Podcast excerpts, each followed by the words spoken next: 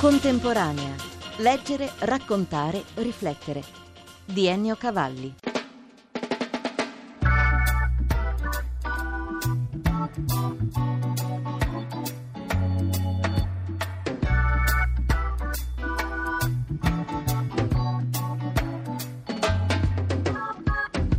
C'era una volta Astrid Lindgren, la famosa autrice di Pippi Calzelunghe e di un altro centinaio di libri per ragazzi, tradotti in una settantina di lingue, compreso lo Zulu.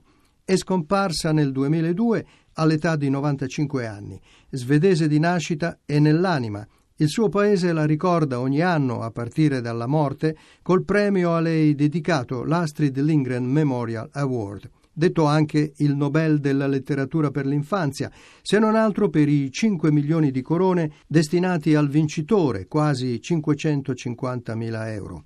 A ritirare il premio dalle mani della principessa Victoria, raggiante neomamma, lo scrittore olandese Gus Kayer, 70 anni, tradotto anche in Italia. Da Salani il libro di tutte le cose, tra i suoi romanzi più belli.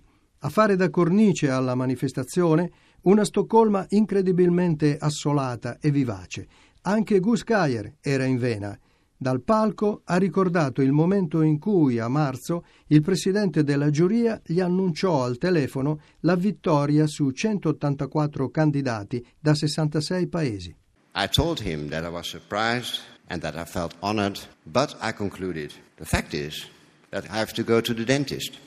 Ho espresso la mia sorpresa, mi sentivo onorato, ma il fatto è, conclusi quella telefonata, che adesso devo andare dal dentista. Abbiamo scovato la registrazione di quella telefonata. È andata proprio così. My name is Larry Lempert and I'm the chairman of the Astrid Lindgren Memorial Award. Yes. And the jury has just had its meeting and decided that the Astrid Lindgren Memorial Award is Mr. Hus Köyer. And I would like, we would all like to congratulate you very, very much. Well, I'm very surprised and honored, but the, the fact is, I have to go to the dentist. Okay. Okay, we will contact you later. Bye bye. Davanti alla principessa ereditaria, al ministro della cultura svedese e al teatro pieno, Gus Kayer ha dato questo consiglio. Never miss an appointment with your dentist. He might get angry and hurt you. Non mancate mai un appuntamento col dentista. Potrebbe ritorcersi contro di voi. I dentisti non sono pazienti. Il giorno dopo la premiazione, Gus Kayer ha voluto vedere Jonibaken, il regno di Astrid Lindgren e dei bambini. È un parco museo, assai poco museo, vicino a due musei veri, quello della nave Vasa e quello nordico, sulla collegatissima isola di Djurgården, in pieno centro. Stoccolma ha per fondamenta una quindicina di isole bagnate dal Mar Baltico. Jonibaken fu fondato nel 1996 con la collaborazione diretta della scrittrice e dei migliori architetti, disegnatori, scenografi e artigiani la casa di Pippi Calzelunghe, il suo cavallo bianco, la piazza di Vimmerby, il paese natale di Astrid Lindgren nel sud della Svezia, il mondo scombinato e puntuale dei suoi racconti, tutto ricostruito a misura di bambini che infatti affollano gli ambienti in compagnia dei genitori, li perlustrano come se sfogliassero le pagine di un immenso libro. Tra le attrazioni, performance teatrali con un cast di attori e musicisti impiegati a tempo pieno.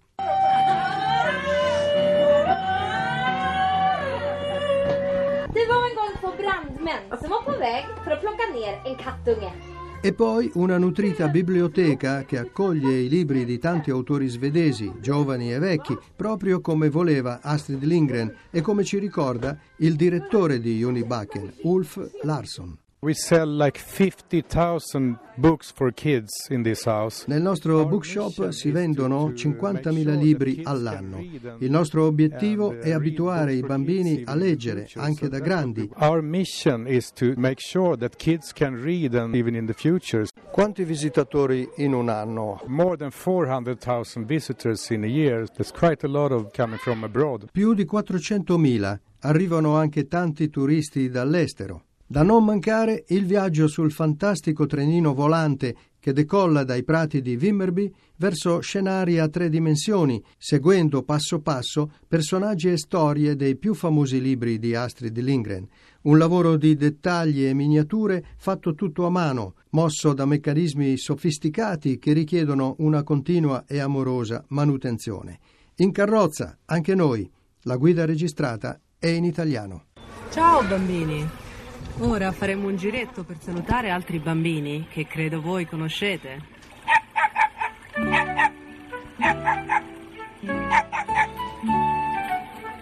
Martina e Lisa, che abitavano a Unibucket, ne avete sentito parlare, vero?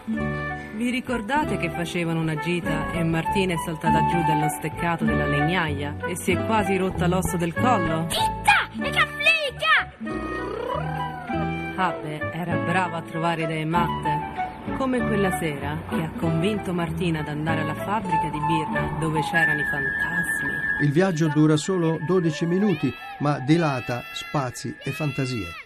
Är greve Krås. Hai avuto paura? Neanche quando arrivava il drago e il topo gigante? Ja, det tyckte jag men och, den där kraken tyckte jag var också lätt. Sì, un po' quando arrivava il topo con la coda lunghissima. Quanti anni ha Lisa, la sua bambina? Three. Siamo nella casetta di Pippi Calzelunghe. What is your name? Sì, sì. Pixie. Ha in mano delle spazzole, dove le ha trovate? È tutto a disposizione, niente è proibito. Nothing is forbidden. It's fantastic here. She was uh, six months, three times a week. Porto qui la mia bambina, dice questa mamma, da quando aveva sei mesi. Veniamo tre volte alla settimana. Piace anche a lei come mamma Unibaken? Come mamma, it's also very good to be here.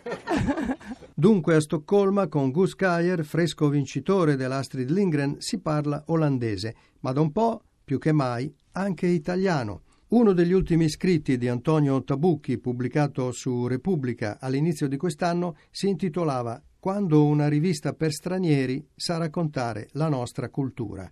La rivista è Carta d'Italia, edita in Svezia dal nostro Istituto di Cultura, diretto da Paolo Grossi. Dieci narratori italiani, tradotto in svedese per la prima volta, il campionario offerto dal numero d'esordio, undici poeti contemporanei ospiti del secondo, poi il cinema, da Bellocchio a Benigni e ancora, nel quarto e quinto numero di Carta d'Italia, il nuovo teatro italiano e l'unità d'Italia vista attraverso le città. A seguire la fotografia, la musica, insomma una mappatura indicativa dei fervori e dei valori che nonostante tutto guidano la nostra cultura. Come si riesce a dar conto di tutto ciò a un paese come la Svezia che ama l'Italia ma che ne è anche un po' deluso? Paolo Grossi. La Svezia ama l'Italia nella sua versione classica, quella rinascimentale, quella dell'antichità romana, ma si interessa molto anche a ciò che accade oggi. Di qui la necessità di offrire al lettore svedese, all'ascoltatore, allo spettatore degli strumenti per far conoscere l'attualità, per far conoscere il contemporaneo. Perché poi in fondo è quello che è più difficile. In una realtà in cui l'eccesso di informazioni rende difficile orientarsi, Carta d'Italia si propone, come dice il titolo, di offrire una mappa con degli itinerari scelti. Filiazione della rivista, una collana letteraria dove sono state pubblicate in svedese opere di Calvino, Pasolini, Primo Levi, Tabucchi, Zanzotto. Le traduzioni in svedese sono qualcosa di particolarmente sensibile anche perché ogni scrittore pensa, anche se non vuole, al premio Nobel e ai rapporti con l'Accademia, che è molto attenta a queste cose. Certo, ma la collana nasce, quella dei libri, per l'esigenza di colmare in un certo senso una lacuna di quanto gli editori svedesi non stanno facendo. L'editoria svedese in questo momento è molto soddisfatta di sé, soddisfatta di questa sua vastissima produzione di gialli che hanno un enorme successo anche all'estero. Eh, ci è parso necessario offrire uno stimolo non porci certo in concorrenza con la grande editoria, ma mostrare che c'è una letteratura del nostro Novecento e soprattutto c'è una letteratura di oggi importante in ambito poetico, in ambito narrativo, che merita di essere conosciuta e di essere tradotta. Penso a grandi classici appunto come Calvino, Pasolini, anche a Giuseppe Dessì e penso ad autori contemporanei da Claudio Magris a Eugenio De Signoribus. Abbiamo ricordato Antonio Tabucchi, uno dei suoi libri di racconti, forse meno noto, I volatili del Beato Angelico, è stato tradotto in svedese. È bello ricordarlo anche con questi suoni, dentro questa vogliera baltica. Eh, chiediamo a Paolo Grossi, che conosce bene lo svedese, di leggerci l'inizio di questa traduzione. Den första varelsen kom flygande vid aftonrinningen en torsdag i slutet av juni, när alla munkarna befann sig i kapellet för att delta i gudstjänsten. È una storia molto curiosa che vede Beato Angelico impegnato nel convento di San Marco a dipingere questo suo immortale capolavoro e che riceve l'inaspettata visita di una figura di angelo che gli appare in visione. Tra gli scrittori italiani che furono ospiti dell'Istituto di Cultura di Stoccolma, Pierpaolo Pasolini, pochi mesi prima di morire, ha lasciato una notevole traccia, tanto che la biblioteca dell'Istituto è intitolata a lui. Sì, Pasolini fu qui proprio pochi giorni prima della sua morte. Il 28 ottobre del 75 presentò la traduzione svedese delle ceneri di Gramsci. Sappiamo poi la sua morte avvenne cinque giorni dopo, nella notte tra il primo e il 2 di novembre. La nostra biblioteca è intitolata a Pierpaolo Pasolini. Nella nostra collana abbiamo pubblicato la prima traduzione in svedese di Amado Mio e stiamo preparando per l'autunno la prima traduzione di Pilade, un'iniziativa che conduciamo anche in collaborazione con la Radio Nazionale Svedese in vista di un radiodramma ricavato da Pilade. Poi le manifestazioni all'insegna della cultura italiana sono tante nel corso dell'anno qui all'Istituto. Ricordo un concerto futurista nel 2010 con l'intono a rumori e altri strumenti stravaganti ma funzionanti costruiti apposta da Renato Rivolta, l'esperto, così come li aveva progettati il musicista amico di Marinetti Balilla Pratella. Fu una bella esperienza. Una bella esperienza con Fabio Cifariello Ciardi, il musicista e compositore che si è ispirato a questa esperienza futurista. Ricordo a questo proposito che il nostro istituto si è impegnato in una esclusiva opera di promozione dei compositori italiani contemporanei.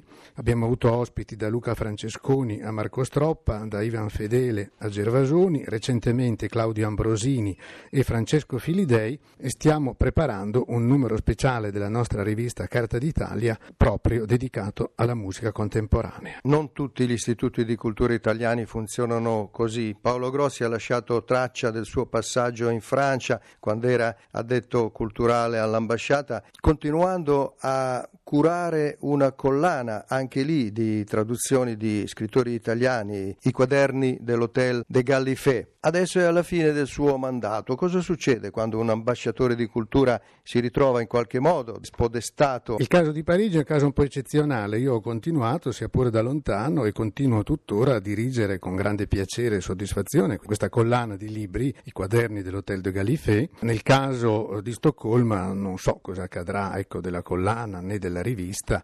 D'altra parte, come dire, la regola dell'avvicendamento ogni 4-5 anni rientra nella prassi consolidata degli istituti. Non ci sono regole valide per tutti i direttori di istituti di cultura, cioè cosa fare e come portare avanti il rapporto tra le due culture. All'interno delle indicazioni di indirizzo che la Commissione nazionale per la cultura del Ministero degli Esteri offre, i direttori beneficiano di una loro autonomia che li orienta a seconda anche delle realtà locali verso certe direzioni. Nel caso della Svezia, che è un paese fortemente proiettato verso la modernità, verso il futuro, un paese giovane, un paese dall'alto tasso di natalità, dall'alto tasso di crescita e di sviluppo, di forte impegno nella ricerca e nell'innovazione, tutto l'impegno di questi quattro anni è stato giocato sulla contemporaneità, mostrare che il nostro paese non è solo un museo di antichità, ma è un paese vivace, attivo, propositivo nei più diversi campi della cultura. Cosa le mancherà soprattutto di Stoccolma e della Svezia quando a fine anno rientrerà a Roma in attesa di nuovi incarichi?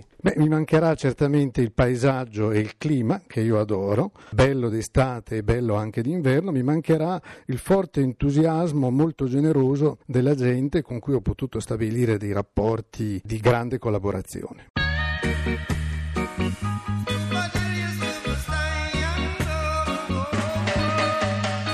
Grazie dell'ascolto da Ennio Cavalli. Per riascoltare questa e altre puntate www.contemporanea.rai.it.